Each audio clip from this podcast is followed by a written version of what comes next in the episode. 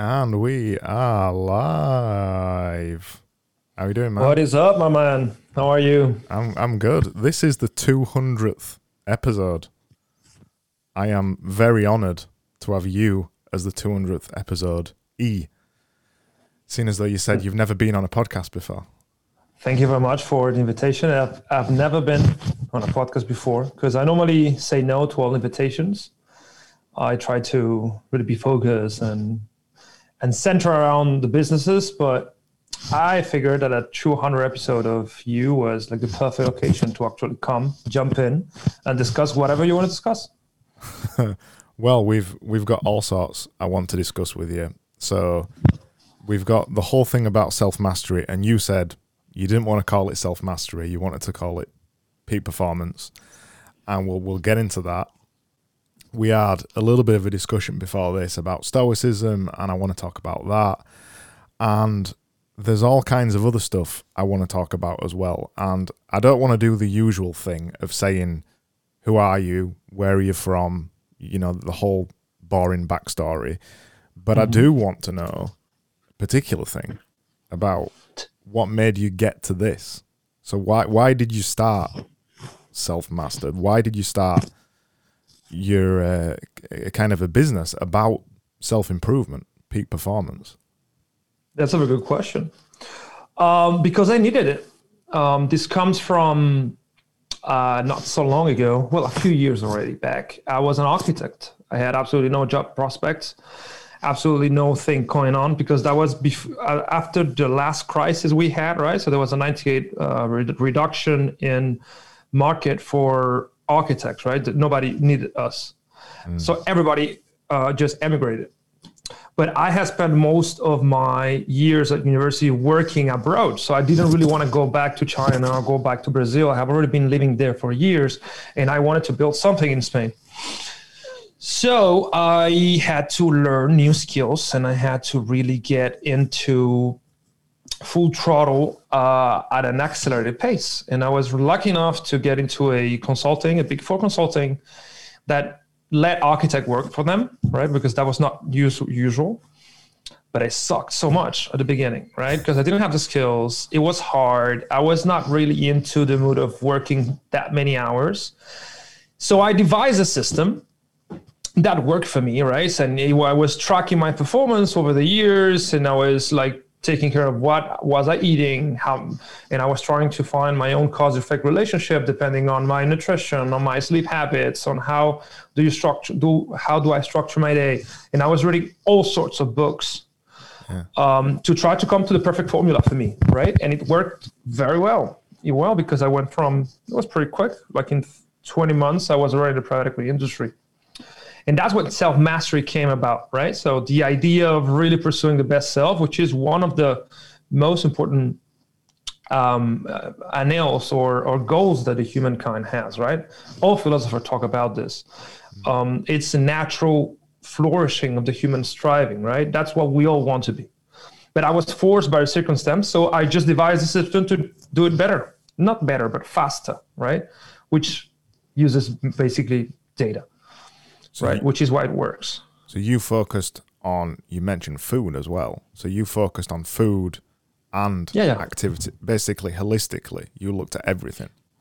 Yes, because I'm big on complexity science. I believe that it's, it's the best framework to understand the human condition, right? I believe the complexity science were complex systems, and we cannot rely on one-side approaches to fix a problem that has uh, multivariate um, solutions, right? So every time you see a productivity focused coach trying to teach um, a new tool or a new system to somebody that is going through a di- divorce, it's just not going to work right? Because the mind of the person that is going through a divorce is just not there, doesn't really want to care about the tool. In, in the same way, if somebody is have very low energy levels because his habits are not just there, maybe he's uh, a lo- he's overweight by a lot. So there's a bunch of things I need to fix first before really getting him into three or four hours of flow per day. Right. So I've always approached this from a holistic or a system thinking type of perspective. So if I see myself or myself or anybody else like a system, I know which parts. Like my job is to identify the part that is missing. What's the bottleneck here? What's actually not working? Is it a sleep problem? Is it a nutrition problem? Is it an emotional problem? Is it a mental problem? Is a overload problem? Is a cognitive problem? Maybe maybe I don't have the skills or I don't have the capability to judge if I have the skills. And this is how I basically created uh, uh, this. Well, again, and then I went to the private equity industry, and then I started leading teams, and I had to hire people, and this was really fun because um, I was hiring a bunch of people, and some of them were not qualified at all, but I just had a hunch like they were probably good fit. So I just hired them. And even though they were not even into the real estate industry, uh, they didn't even know anything about architecture, so they didn't even know about buildings. They may be from marketing but they were very good at picking up skills and they, they could become high performers in a very short period of time. And at the same time, I had all the folks that had all the requirements, had the finance background, architecture uh, running through their veins. So somebody that was really qualified to be a good real estate uh, private equity worker. Mm. And they, they, they were not good at all. So what was wrong there?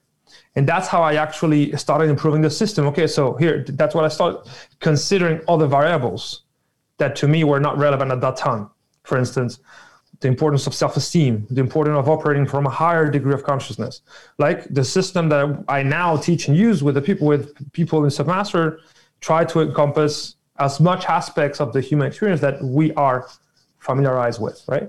And that's how it grew. grew. At some point, I just I, I was still in the product industry and said, "Listen, I think this is pretty cool. We've been honing a system for six years so far. It's worked for me, it's worked for other people. Do I really want to be investing in real estate forever, or should I try to build a company around this topic? Because I've been already been investing in startups for five years, so I also have like a little fun with friends. Um, so I knew all the mechanics about how to build a startup. Well, I thought I knew. Now it's way harder than I thought it will be. right? And that's how Selfmaster came about. And I was um, the very same day that I say that I, I resigned from the private equity job that I had as a director.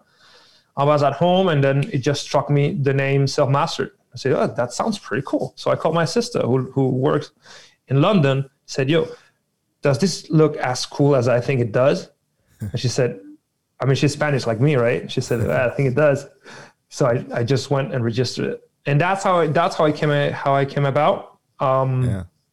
I gave myself three months to to get some revenue and check and check the idea right and find product market fit, which is super super short period of time. But mm-hmm. I, like I knew who I had to target because I was targeting the same type of folks that I've been working with, right? And I got there in three months, so I never came back to the private industry. And now I'm building a which is it's a e-learning company, right? So we offer um, consulting services, but more importantly, we have like a proper program yeah. that is uh, basically based on cognitive science, psychology, neuroscience, and complexity systems, right? Complexity science. And we are updated, and we have a head of research that is in charge of that, and we're continually putting people through the program, and we gear that towards entrepreneurs because they have more time and they can really.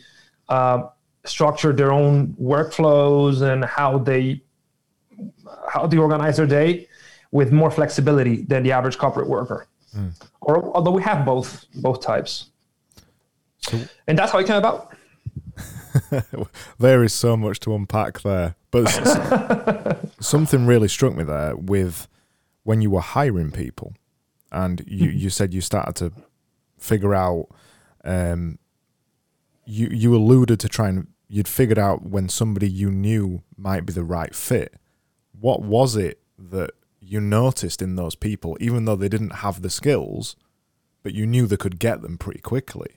What was it that you discovered in those people? Is there kind of any traits, common yes. personality traits that run through people? I think there's two things. One is to be very quick on their feet. Like one of the things I, I never really learned to hire anybody Like I never really read any book on hiring. I had no friends in the hiring in the art HR industry. So I was blind here. I was trying to elucidate who could be a good fit based on what I believed I needed. And in the end, what I thought is okay, I believe somebody that is able, because you know, equity funds normally, uh, ours was a boutique one, it was small. Uh, they're not more like three, four, five, six people mm. for, an, for an investment team. I'm not talking about the, the, the, the, the sales team. So I need somebody that it's very complete, has a lot of like not on brain power, but skills and stuff. But I was willing to compromise on their perceived skill level related to the real estate industry if they were able to be very quick on their feet when I was asking some outrageous question during the interviewing process. For instance, I don't know. I can't recall exactly, but I remember uh, there was a girl who I asked, um, How do you believe the current market conditions in China no, in Colombia, because she was Colombian, are affected by the trade wars between USA and China. Mm. That's I, I didn't have a clue myself, right? That was too hard of a question, uh, yeah. too much to unpack. But the way she like, there's like two, there's several approaches to that question. One is I have no fucking clue, which is the r- wrong one to take. Well, not that's the second worst to take. Yeah. The worst one is say something and then not being able to back it up. It's bullshit, basically. That's it's bullshitting your way off. And the best way there is to decide that I don't know, but I can check that out, or well, I have no idea, but my clue is, or my guess is, based on these two or three data points. Yeah. And the best people that we hired were able to think in that way, which is a little bit like management consultants think, right? They're doing analogies and extrapolations all day long. Mm. But I don't know because I've never been a management consultant. But my point is that's trait number one. Trait number two is ha- having the courage to actually say something, to mm. not freeze out, right? So imagine that you invite someone up in a room full of suits, uh, people straight out of college. So normally people freeze out mm. because again, we're not a, a big company. We're doing it ourselves. And that's the thing that gave me the perception that some of them could have could be very quick on their feet to learn to ask and then in fact when i left the the product industry the person that replaced me was the same guy that i hired he raised it to the director position in two years and a half which is impressive right because he was groomed into the into the position because he was super fast learner so confidence and quick thinking yeah. basically. Yeah. And, and and be willing to be wrong as long as you're wrong for a reason, right? You're wrong because you tried and you had a guess that it was based on two or three defining factors, who may very well be wrong, hmm. but the internal logic of the argument is still right. Yeah. Well, I think which it comes from a place of confidence, doesn't it? If you've got the confidence, you're not you you're not too bothered about being wrong because you you know f- wholeheartedly that you're wrong or you don't understand that situation and you'll be very honest about it it's the people ironically who have less confidence that aren't willing to say i don't know they they're just not willing to say those words and then extrapolate they'll just try and bullshit you those people mm-hmm. because they mm-hmm. don't have the confidence because they think what you want to hear is just words don't they? So they they they just those kind of people. Yeah, I guess confidence and then thinking on your feet. It, it really covers it. But how you how do you develop the confidence? I guess you wasn't really concerned with it at that time, but I guess you are now. Well, to me, there are two types of confidence, at least related to this particular situation, right? One is what we call self efficacy. So your understanding, like you know that you are capable of doing X. Mm. It's not self esteem, it's not self worth, it's self efficacy. I know that I I know that I can get through this, even though I may not be qualified enough. And self self efficacy is highly correlated to entrepreneurial success. I mean, you need to be you need to be absolutely confident, or at least have enough confidence on your ability to figure that things out. Mm. Right. So being high on self efficacy is very convenient. But another way that I like to look at things is from more an existential point of view, meaning, and this maybe ties back to a stoicism. You want to um, uh, take that box, but and Steve Jobs discussed this quite at length. We're all gonna die at some point, right? And the person who came to the interview, he had one shot to actually make it count. Mm. So that confidence can come from knowing that he is able to funnel through and get the answer right, or just okay, I'm here. What's the best thing I can do in this moment? Which is, I've been waiting all my life for this moment, so let's make that count, right? So it can come from two ways. Yeah, both work as long as the as there's a reasoning behind it. I, I, I like a story about Steve Jobs, particularly about Steve Jobs when he hired a designer called Paul Rand. You, you may or may not have heard of him. He's a really famous designer. He's dead now, um, but he, he's done work for IBM, uh, Ford. He's just a huge graphic designer. And St- Steve Jobs, in an interview, he got asked how was it working with legendary designer Paul Rand, and we we think of Steve Jobs as a guy who never backs down, don't we? And you know he, he's painted as being a bit of a monster in the media and things like that. And the one thing he said about Paul Rand that really struck me is one, he was miserable, and but I respected him. And he, he told this one story about when they first started working together. And Steve Jobs said to Paul Rand, Are you going to give me options to see? You know, in this design relationship, I, I want to see some options. He was making a logo and a brand for Next at that point when Steve Jobs had left Apple and he'd gone to make Next. And Paul Rand just said this to him. He said, I'll give you one option and you'll pay me, and it's your choice as to whether you use it or not. That's that's all Paul Rand said to him. And Steve Jobs said, Okay. uh, and he he he's painted as as like this guy who never backs down from a, a thing. And you'd think Steve Jobs would go against that. But he said in the interview he respected Paul Rand's confidence. At this point, Paul Rand had been a designer for 50 years or something like that. He was at the pinnacle of his career.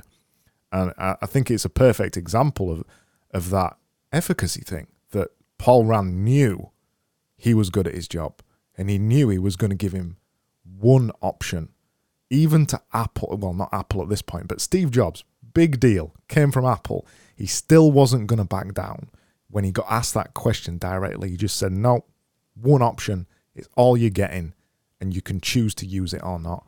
I, I love it. perfect example of it. It is a perfect example. They say that uh, to the novice, there a multiplex of options, but to the master, there's only one. And if if Rand has been in the design industry for 50 years, he was already a superstar. Mm then he was obviously way more qualified than any around to provide an educated um, educated proposal especially if he was actually risking there was cap there were, he was risking his career there because he had to provide a good product a good design after 50 years in the industry right it could not be shit because if you're at the helm of your career and that's where you do your worst work people are going to notice and at, the, at that point in his career as well, at that point when the conversation was going on, he wouldn't have had a clue what he was going to make for Steve Jobs because that's the initial business conversations. But he knew with 100% confidence that the first thing that he was going to show Steve Jobs was going to be the only thing that he showed Steve Jobs. And he ended up using it. Next didn't really turn out how, how it should have done, but the brand was really cool, and Steve Jobs said he absolutely loved the work, uh, and he never gave him any options. I love, I love it. I love it. I lo- I, you know that uh, Steve Jobs had a quote said that there were in, at Apple, and I guess in the rest of his companies, there were two categories of things. One were insanely great, and the other one was utter shit. So everybody was um, encouraged to do things that were insanely great. And the reverse side of that is that you could say that things were shit just by saying that maybe they were not insanely great. So they were scrape everything that was not judged insanely great. When you up your standards that much, you just drive performance up across the organization. Because that's that's one of one of the keys of of increasing performance across any system, especially of the human especially human nature, is by constantly understanding that your performance of today, the highest performance of today must be the standard um, of tomorrow, right? You cannot go below, right? And that's how you actually increase capacity by pushing through and really expanding that performance of yours, right? But you need to be absolutely clear on the need for standards. And, and Jobs is a prime example of driving insanely high performance in every business endeavor. Yeah, when I've been on a couple of other podcasts before, I, I do a lot of things. I'm prolific, as some people might say. And every time I'm on a podcast, they always ask me, How do you get so much done? And I, I got sick of just answering, I just do, and focus and discipline and all those kind of things. And I started saying that it's actually a, a work capacity thing, to your point, which is something that I've built over time. I started 12 or 13 years ago making something every day for 365 days and then kept piling on top of that process. So my work capacity expands and my efficacy doesn't go down. But it isn't it isn't that someone could come along and do what I've done immediately. Well, they can't. I've done that for 15 years. So it's mm. and it's been a slow rise of that capacity over that long period of time. And, and that's basically what what I did. I, I never dropped below a certain level of work capacity, and I, I do that every day. And I, would argue that it's not only about consistency, but it's also about deliberate practice. One of the key mm. key concepts here is you're not only you're working every day but you're constantly updating your work every day and you're learning and you receive feedback and you're working in public and sharing your work so you're getting feedback comments from outside so you're getting better at your craft at an accelerated pace because you have more data points than somebody that's starting a couple years ago so i always tell uh, our clients that because as you might imagine we have a lot of people that want to be elon musk right mm. folks that really admire these great entrepreneurs said, well, it's not only 25 years that separate you, is 25 years of deliberate practice, 100, a 20 or 100 hours a week, if that's true, because I don't really believe it. Um, so it's not because, in my view, somebody that is so driven as as Musk, for instance, so it can be Steve Jobs, the same is the same example, the same kind of person, right? So driven, those 20 hours, those 20 years are another person's lifetime. Yeah. Or, or maybe more, Absolutely. right? So it's it's really about delivering, practicing your own performance or skills. Yeah, it's why that that year years of experience is is just not really valuable for most people. Is because you look at it and think, okay, well, he's got five years of experience, but somebody with one year of experience who's been working way more than that person could have the same level of experience as someone with five years. I see it a lot in the design industry specifically. A lot of people still hold on to this idea of after five years, you're a middleweight designer or things like that. But when I was at college, I was working like 12 hour days, learning design and working as a designer and doing freelance work. That kind of accelerated level of experience is way different to somebody who's just learning at college, right? It's not the same level of experience. Of course, it's not. And and, and remember the, the story of, of turning from architecture to private equity in 20 months. That proves the power of accelerate learning with a learning curriculum and a performance system, right? So it's the same example. I totally agree with you. But that's why technology is such a pernicious force in our don't get me wrong. I mean, the unhinged use of our devices. Obviously, technology is a positive force for good, but like to us, to, to anybody that is not concerned or is not self-aware enough of the t- amount of time that it's easy to spend on a device, will basically waste his life because the rewards of deliberate practicing a skill, your performance, your goal, of really putting in the hours of analyzing your performance or your skill skill acquisition methods to understand what's actually drive, driven progress that releases very low dopamine way lower than a tweet or a fab or an RT on a retweet on Twitter. So if you do not control yourself, then you cannot you cannot deliver practice your life. So you'll always be kept in in a very superficial um, level of skills, of experience, of performance, and that really drives me nuts because it's it's wasting your life really. It, it, it drives me nuts, and some people I follow on Twitter as well, when they're tweeting. I know we said we wouldn't talk about Twitter, but I want to make this point. I see people tweeting about the amount of followers they've got or whatever. You know, that they'll put a tweet out saying, "Oh my god, I've got three thousand followers in two months." It's like, who gives a fuck? That's not what matters. To get those amount of followers, you've sent way, way too many tweets and spent too much time on Twitter. You could have been learning a real skill with that same amount of time and grown slower on Twitter, but learned an actual thing that could turn into something later on in life. It's like you said, it is it's the it's the cheap the cheap dopamine hit versus the valuable one that is actually going to progress you as a, as a person, achieve self mastery. Mm-hmm. Absolutely. Absolutely. I mean, but how do you get amen past to it? that, brother? But how do you get past it? How do you become aware of that that you're in that situation? Well, there's two types, or at least that I studied and I believe, and we teach two types of really learning from experience, right? So one is the slow accumulation of wisdom. So you over time, you read, you experience, you meet people, you get coaching, and these folks sediment on you a new understanding. Yeah. And you're progressively transform and modify your worldview. That's one way. And that's the ideal way. The second one is the disorienting dilemma, when you're hit so hard that you need to rethink everything right? And that happens at a few key moments, and we all have those, right? I guess. But the ideal is to not go through that.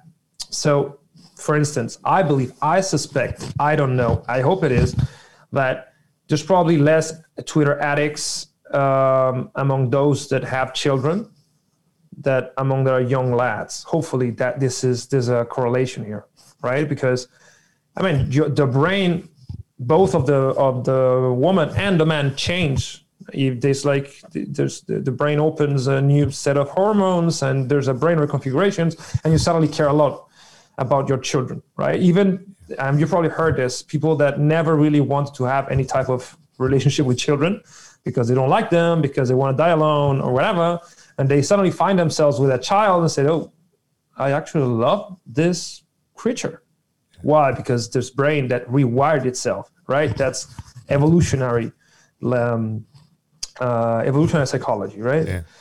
So that's even though this is not a good example of disorienting dilemma, just that normally is very painful and cathartic when you are either fire you from a job or somebody close dies or a friend dies doing stupid shit, so you uh, stop doing drugs, whatever it is, right? But I guess that as society progresses, as people age, as new experience accumulate, it is easier to rein in the pernicious power of technology. But probably some never do. I don't know. I have. I don't have the answer, right? But to me, it's very obvious because I, we've worked with people that couldn't really focus for more than 10 minutes and we drove that up to two hours right? And that was painful as fuck. Sorry because of my french. But um, it took it took as much as you fucking want. In this case and i'm thinking uh, it took a total reframing of his habit right, to actually get to that tip. But that that's that's hard. Yeah, I, I think for me, I've always been a contrarian on some level. I don't even know where that came from, but I've always been one of those people. In fact, I probably do know a bit where it came from. I've always been one of those people who sit outside of regular society. Um, the ginger hair thing helps because at school I got teased. So you you're a, you're sat outside of popular society, really, and that means that you don't look at things the same way as other people look at them. So when other popular kids are doing stupid shit or whatever, you're not you don't even get to be part of it just because of that's the way it is. And as I got older and became I got into metal music and started listening to rock music and started painting my fingernails black and things like that. You go you go like anti society and you go into your own subculture. And then that kind of developed my contrarian attitude to pretty much anything. So for me, when whenever I do anything, even like Twitter, I I see myself being pulled into the popular way of doing things. And and it's like a it's like another sense or something. I don't know what it is. There's just something there at the back of my mind where you just do it for a little while. You feel yourself getting pulled into the way that everybody else does it. And then all of a sudden something pulls you back and you sit back because of my contrarian way of thinking and being, which sometimes is not very useful, but a lot of the time is very, very useful. So mm-hmm. f- for me, it's being a contrarian way of looking at things. It's it's looking at the way everybody else does it me not wanting to be like that, and that usually serving me pretty well. Uh, mm-hmm. you, th- you think of any high performer, really, they usually got quite a contrarian way of looking at things, and there's there's definitely a disproportionate amount of people, uh, people like Mark Zuckerberg, well, particularly in tech, people like Mark Zuckerberg, people like Elon Musk, all these people being contrarians that aren't normal people, right? There's they're just different in some way. Well, I think that there's a nature versus nurture debate there in the, in the tech industry, right? Because um, as your responsibilities grow, as you need to, like your cognitive load on your system is, becomes bigger, right? So you need to you need to really start prioritizing very well. And there's a lot of responsibility, a lot of money at stake. So you naturally become different. So you may have been different at the start, but you definitely different at the helm. Because yeah. as Andy Grove said, which is one of the most famous chairmen of IBM, only the paranoid survive, especially in business, especially in tech, where the changes are lightning fast, right? So it makes you paranoid because everybody wants to eat your lunch. So there's probably a two-way street there. Probably only those with a slightly paranoid tendencies try to really and high performance driven type of highly powered males. Normally males that have this sort of attitude um, get to that helm, but then that gets intensified by the medium in which they operate, right? Mm. That's totally normal because they are responsible for a lot of families and shareholders and stuff. So they better be high performance. Yeah. But to them it's easy, right? Because I was thinking about that. I'm really motivated by the SMB, the small, small and medium businesses, right? The, the folks that they don't have access to coaches, they don't have access to frameworks. They're never being exposed to what high performance is and how to get there. And more importantly, how to sustain it, right? Because the problem with, with performance is that it means a different thing to all up to, to each one that is in the medium, right? To, to some, it's just physical performance, is being in shape, and sleep eight hours and drink a lot of water. That's that's cool, but that's not enough in business. That's not enough because you need what I call cognitive performance, right? So uh, avoid uh, getting prey of stress, being able to prioritize, being able to focus, being able to discriminate between competing ideas and understand payoffs. That's really, really powerful. And it's what I call framework installation, right?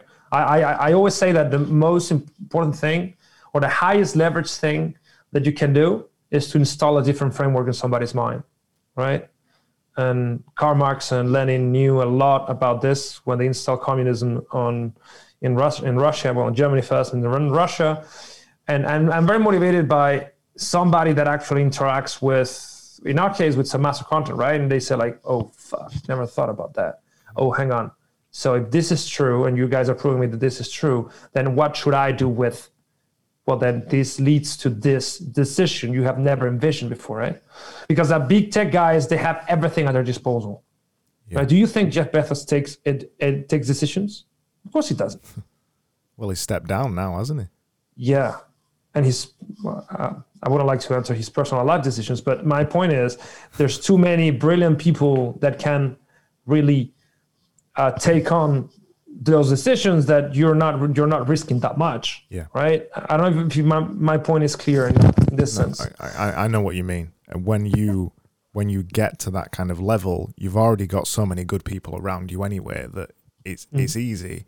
And also, and I don't know whether you were actually making this point, but it's worth making too, that a lot of people like Elon Musk and like Mark Zuckerberg were already given a leg up anyway before they even mm. started. They they were surrounded by mentors and leaders and let's face it, lots of money. They were surrounded by all of these things already. So they they were never a normal person as such. They they never had to figure it out. Mm-hmm. Well, I, I I I believe that it depends on the amount of value that you that you create. Obviously, being born in the right place at the right time, fed the right food, and sent to the right school, it's obviously going to help you in the long run. But when you're talking about people that have basically changed the way the world works, then all credit on them, right? Mm. I'm much more uh, bothered by the trust babies and those those people that are donated a lot of money from their families and they do nothing. Mm. Or if they, they, they want to live the life, they just set up a family office and that's it. They call it quits, right? So the, the goal is to generate value. And you always, even though, and I, I agree with the, with, with the core idea here, when they have your back, everything is easier. When you have been taught since you were enough since a very early age how to really think in business, it's much easier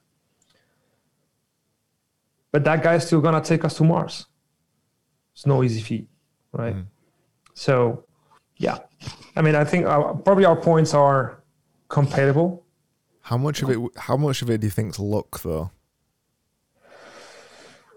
Well, um, I don't know. In the case of Musk, or in the mm. case of what? Yeah, I don't, uh, brother. I think he is as special as it seems. Mm. Like I do think he is one of a kind, just like probably Jobs was. Yeah. Um, he is really one of a kind because not only he is he has proven it time and time again, right? But he is able to hire and retain the best talent in the world. Mm. And as I always say, A players do not play for B teams and B teams do not have A coaches, right? So if number one is a high performer, then the rest of the organization is going to be a high performer. Because high performers, companies are not killed by the C performers. We all know who they are, and they end up going away, right? Their performance pitfalls are addressed.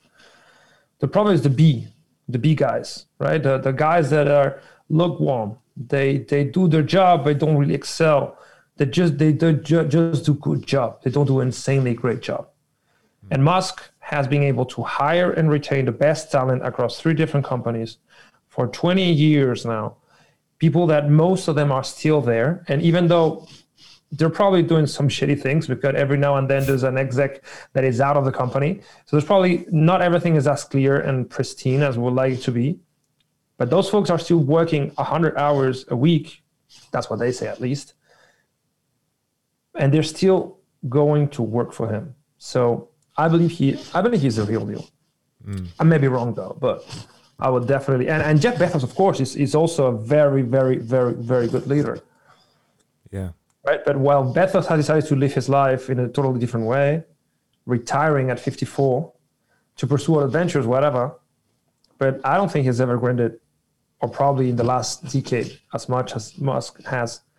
Has because you can see the physical deterioration of Musk. It's obvious. Yeah. He is putting his body and mind in the service of what he believes humanity needs. And just and and having someone that actually does that without doing harm because all the biggest villains in history of humankind they were doing things for the rest of us. Yeah. but that involved killing other people right? No this guy is actually building a company. So i think it's very positive. It's a net positive on the world. Yeah i, I think it, it's the old cliche isn't it? It's you're at the right place at the right time with the right people. And in in his instance it's also the right person, which is Elon, who's a once in a lifetime guy, maybe once in a million lifetimes guy, who's, and what I think is the most important, has got a purpose. He's, he's going to take us to Mars. He, he's, he's just, there isn't a clearer purpose, is there? It's, it's similar to with Jobs and also to a point with Jeff Bezos when he was first starting the company. They all had the purpose, that big, clear purpose that they couldn't be removed from, and it didn't mm-hmm. didn't matter what happened. They were going to achieve it, and they all had that clear, singular focus that they could just say, "That's where I'm going." And that's one of the absolute keys that the human that humans we need them. As Aristotle said that we are teleological being. Telos being goal and logos being uh, knowledge. So we need goals in order to live our life. And because of that teleological nature, without goals, there's nothing we can accomplish. Nihilism just kills, rottens the soul, which is why we need to actually find meaning in what we do, no matter what that is, right? Mm. And here's just two comments to do to say here, because to me, that teleological nature of human beings is the basis and the core of high performance, right? Because a high enough goal is going to be a good enough driver of high performance. Because high performance have lofty goals. You would never see a guy that is absolutely very good at i don't know mm, playing chess a couple of days a week. No that's not how it goes right? It's either, the, he's either fighting to be the best on earth until we colonize mars or he is just not really serious about it, right? So we need to find that purpose. But it's also very important to note here because a lot of people, and this is a very pervasive mistake, and nothing is going to kill you faster than getting this wrong. And It is the expectations game. I find it quite a lot when people ask me, well, but I'm too late. But I'm never going to be Elon Musk. They tell me. I said, well, what, what would you like to be Elon Musk, right? Elon Musk is you, is another person. You is you, you are you, right? Mm. And this sounds like pretty obvious and basic, but most people get this wrong. More people think, well, but uh, I'm just, I'm 35, 37, 32, 27. A guy told me I'm 22, it's too late. It's, motherfucker, I'm 15 years, right? It's just, drives me not, right? But my point is that trying to chase the wrong goals because you, they're mediated by something or someone else is going to kill you faster than anything else. And what only matters, I believe, and that maybe and that's where this is more like ethical um, discussion, and we're entering the realm of personal beliefs. And Christianity revolves around this concept quite a bit, but is the struggle. The struggle is what actually frees you, as long as that struggle is towards a worthwhile goal, yeah. something that you've chosen. And once you get this right and you understand that this is really it, doesn't really matter what you're trying to achieve. It can be be a good part or it can be build a hundred million company. Doesn't matter. As long as you really devote your heart and soul to fulfill that self selected objective. And that's when you win life, in my opinion. I 100% agree. As soon as you said struggle, my eyes lit up because th- that's exactly the way I see it. Discipline equals freedom, as Jocko says. Um, once you find comfort in uncomfort and you constantly put yourself in uncomfortable situations to, to grow yourself, th- there's no other feeling like that. And mm-hmm. you've got to constantly find ways to do that and never never really rest rest on what you've already got. Never rest on your laurels. Absolutely. Keep keep pushing and pushing and pushing and and, and updating yourself. Yeah. Yeah, and an easy way that I've found that that's worked for me is is just doing something every day. That's that's been my process for such a long time of doing a small amount of something every day towards a bigger goal, improving a skill basically, doing something every day because it lets me focus on the process. It lets me be uncomfortable every single day, like the building in public thing you said as well. That also makes you uncomfortable every single every single time you do it, but it has values bigger than the single effort that you're putting in on that mm. single day. Once I started to realize that, that really, yes, the bigger, loftier goal in the future matters, it's really about the process and being comfortable, well, uncomfortable, but also comfortable in the process yeah, every single day. That I agree. You've won. That that's it. That's it. You don't need anything else at that point. And you see it, and I totally agree. And that's when you when you really like the process and you don't care about failure because it's just feedback, and you're just trying to outperform your old self which you embrace as part of you, and that's it. That's who you were, and you laugh about your past performance and think you're a fool. But now you're more than happy to up that standard and get to that next level, and actually track through data that that next level or that lower level had these data points, these KPIs, and the next level has the other KPIs, and that's how you improve, right? one of my best examples of that to me proves that this is the way it is, uh, even though Twitter sphere will, wouldn't agree, maybe. I, I wrote an, an, article the other day, yes, because bear with me because the story ends up on Twitter, obviously. I wrote an article the other day. Um, I, I was grasping the idea of the shadow by Jung. Jung basically says that within ourselves, there's a part that is deemed ugly, dark, that we don't like to face, we don't like to show. But the easier and better we are able to integrate that shadow within our own life, the easier it is to become who we truly can become. So we cannot not face that darkness. And that comes from Jung 80 or 90 years ago, right? And I was thinking the other day about a very good example of a successful and an unsuccessful shadow integration. And that comes from the world of MMA which I'm not uh, a fan. I'm not an expert, but I'm definitely an expert, or at least a huge fan of high performance. And I've been studying McGregor for quite some years. And to me, the way he lost the other day against Poirier is the epitome of an unsuccessful shadow integration. Because if you listen to his interviews while he was climbing up the ladder, he is using all that willingness to win, all that ambition, all that uh, not unfitness to the task, this to, to, to, fuel a sense of mission. He always said, My career is a career I've never been done before, and I'm happy with that because I'm going to win because nobody has won before, and it's the perfect time for me to prove that it's possible. Which is why everybody loved McGregor. His story was very good. He was a very good trash talker, and we all wanted him to win because it was a great example. Of course, and it was a good story. And he demolished Poirier uh, in 2014 in the second round, I believe as he said he would do. Yeah. And he destroyed that guy. He destroyed it mentally. That guy came home and couldn't really fight back or be back on his feet for a couple of years. He mentally destroyed that guy because the way that the fight erupted or ended, right? But then McGregor became a double champ champ. Then his lost for money or ambition or greed, he went to fight Mayweather.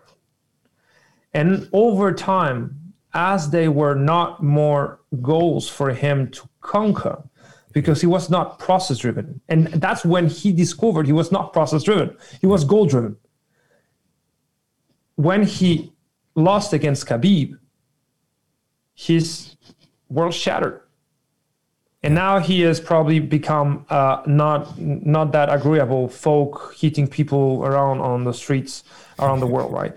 But the other guy, Poirier, who lost five seven years ago, has been ruminating his comeback for seven years, and he has used that same shadow that grew in him because of his first loss to fight back, face McGregor, and win, right?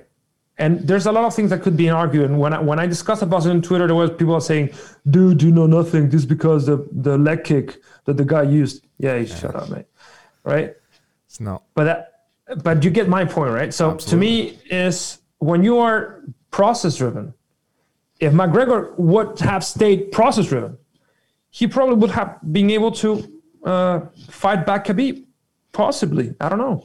And even if he lost the fight, he would have been back in six months and won a match. That yes. would have been the difference.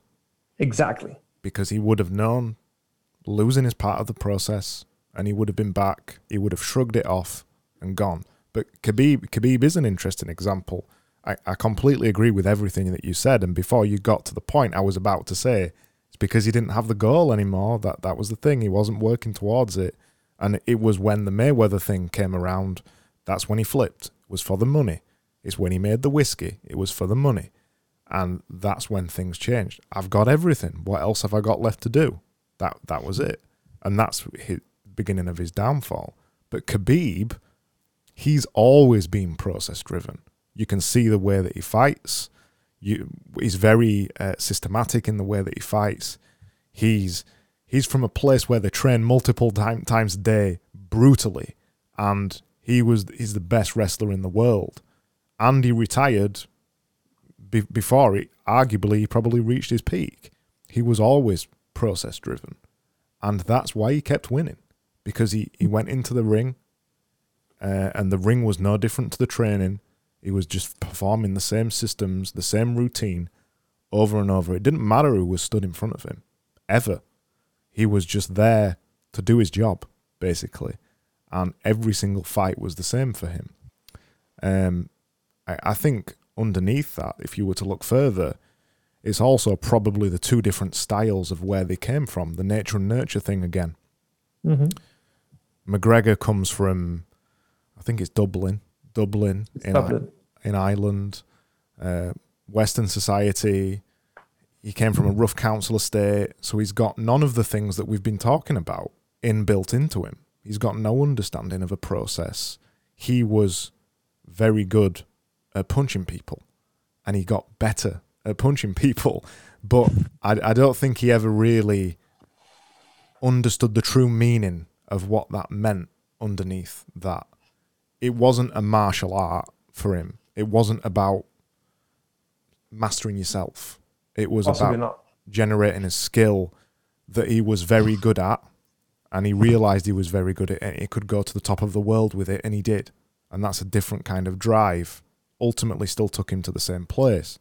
But with Khabib, it was just a thing that he always did. And his culture that he came from, wrestling is a damn tough sport, probably the toughest sport in the world. And you train hard, you train harder than you fight every single day. Look at his ears. And mm-hmm. he, it, it was never any different for him when he got into a ring. He was very stoic he never got pulled into any kind of drama or anything. It it was just it was his job. It was every it was his entire being basically. you look at McGregor, there was the whole the cult of personality behind him as well, the kind of the suits and he became bigger than his personality. Mm-hmm. Khabib, it was about the job, and it was always the job. Uh, massive difference between those two. Really. And that's what really differentiates in the end true performance from low performance because you will never win a game you don't enjoy. It's impossible. no matter how hard you try.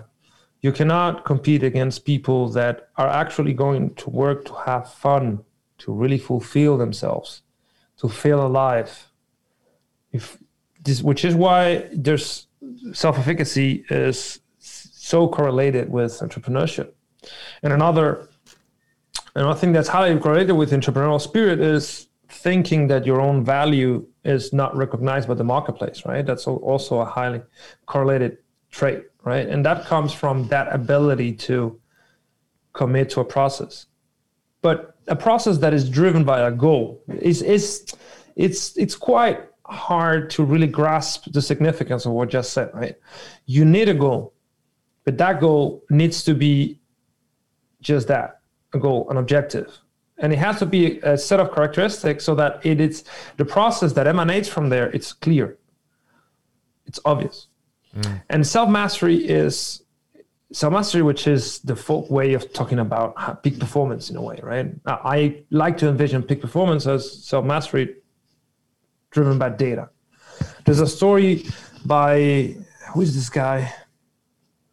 You know this terrible internet marketers that they change their name every every five years. He was called a 50 billion man, and now it's called uh, uh, Dan Pena. Dan Pena has a story. He's an old man now. He has a country castle in Scotland.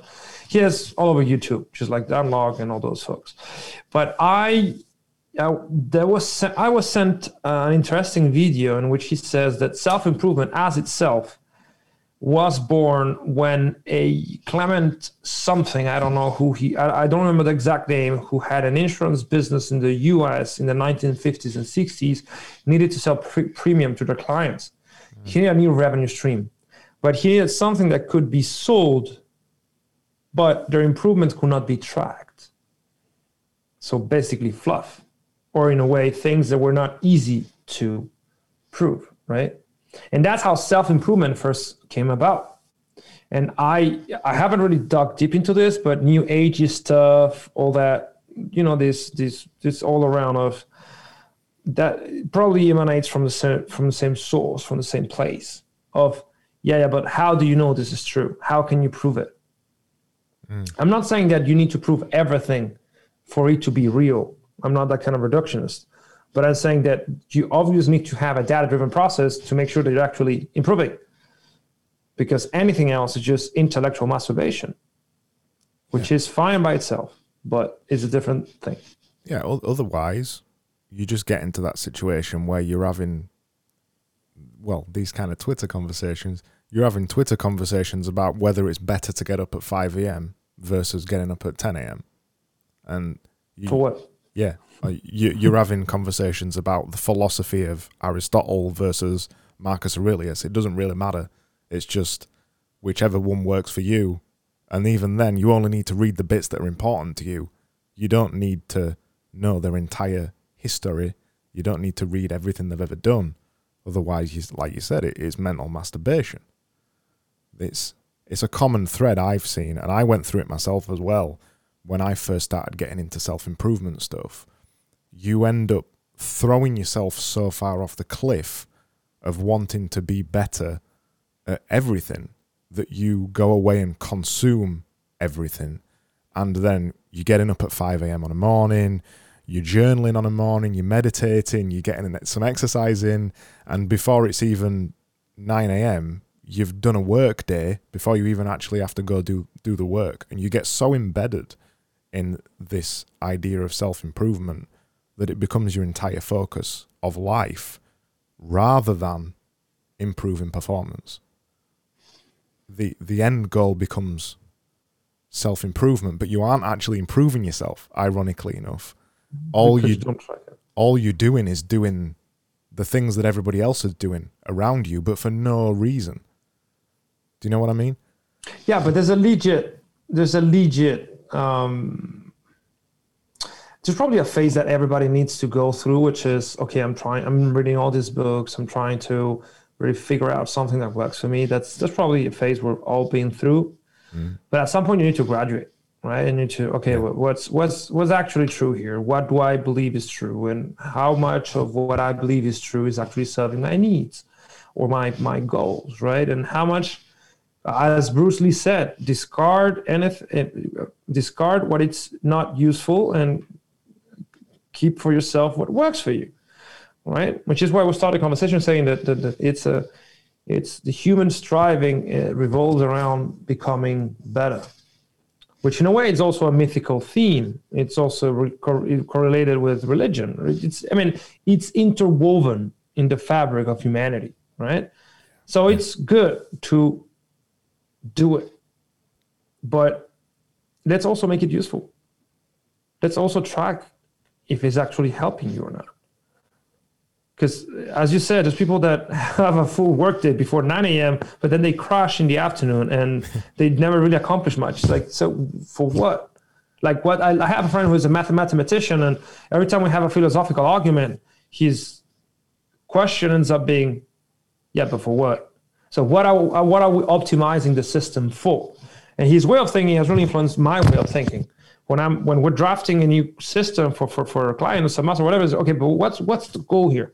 What is it? What are you trying? What are, in order to understand the levers that we need to pull and the performance bottlenecks that we need to liberate, we need to understand what we're optimizing for. Now I want to be the best. Yeah, hang on. hang on. Three months. What's the goal? What's not working, right? But if you do that, only we, uh, this only by doing this for long enough, you enhance your acuity receptors, your self-awareness. You train your mind to see your own deficiencies, which is, as Csikszentmihalyi said, which is the the the, the this guy, the guy from Flow, the guy that invented the the, the term flow, mm. which has been probably thrown around a thousand times. Um, some people equate flow to peak performance, and I don't agree with that, but that's another thing for some other day. He said that the mark of the expert is the ability to provide objective feedback to yourself. And that's a great way of putting it. The way, uh, when you are able to not bullshit yourself, you've probably won the, you've won the, the game. But that's hard. I, who said that? I think it's Warren Buffett or Charlie Munger the first rule is to is to not fool anybody, and the second rule is that the easiest person to fool is yourself. Right? I just linked this to uh, Charlie Munger and Etsisemi Hali, but it makes sense, right? So yeah. to not bullshit yourself, that's a worthy lifetime goal. I think that's a beautiful way to end. We've we've gone we've gone for an hour and ten nearly. Uh, okay, that was that was quick. oh man, I, I could. I enjoyed it a lot. I could t- I could talk to you for hours, but I, I don't I don't want it to uh, put that on somebody else to have to listen to it for hours. it was really great uh, to be here with you today. I enjoyed myself a lot. This podcasting is fun, isn't it? it is. That's why I've done 200 episodes, man. It's awesome, especially these kind of long form conversations. Have you got anything you want to finish on? Any more sage no. wisdom? No. Uh, I'm good. Thank you very much for your attention. Hopefully, this was useful for anybody that is listening and wish you all the best with your podcast. 200 is quite a high number, so congrats on that. It's not not easy, but again, persistence, big goals, and make high performance all the way. Thanks, man. Consistency and discipline. Consistency and discipline. That's what it's and all eyes about. on the prize. Eyes on the prize. Thanks a lot. Let's speak again soon. Good stuff. Thank you very much.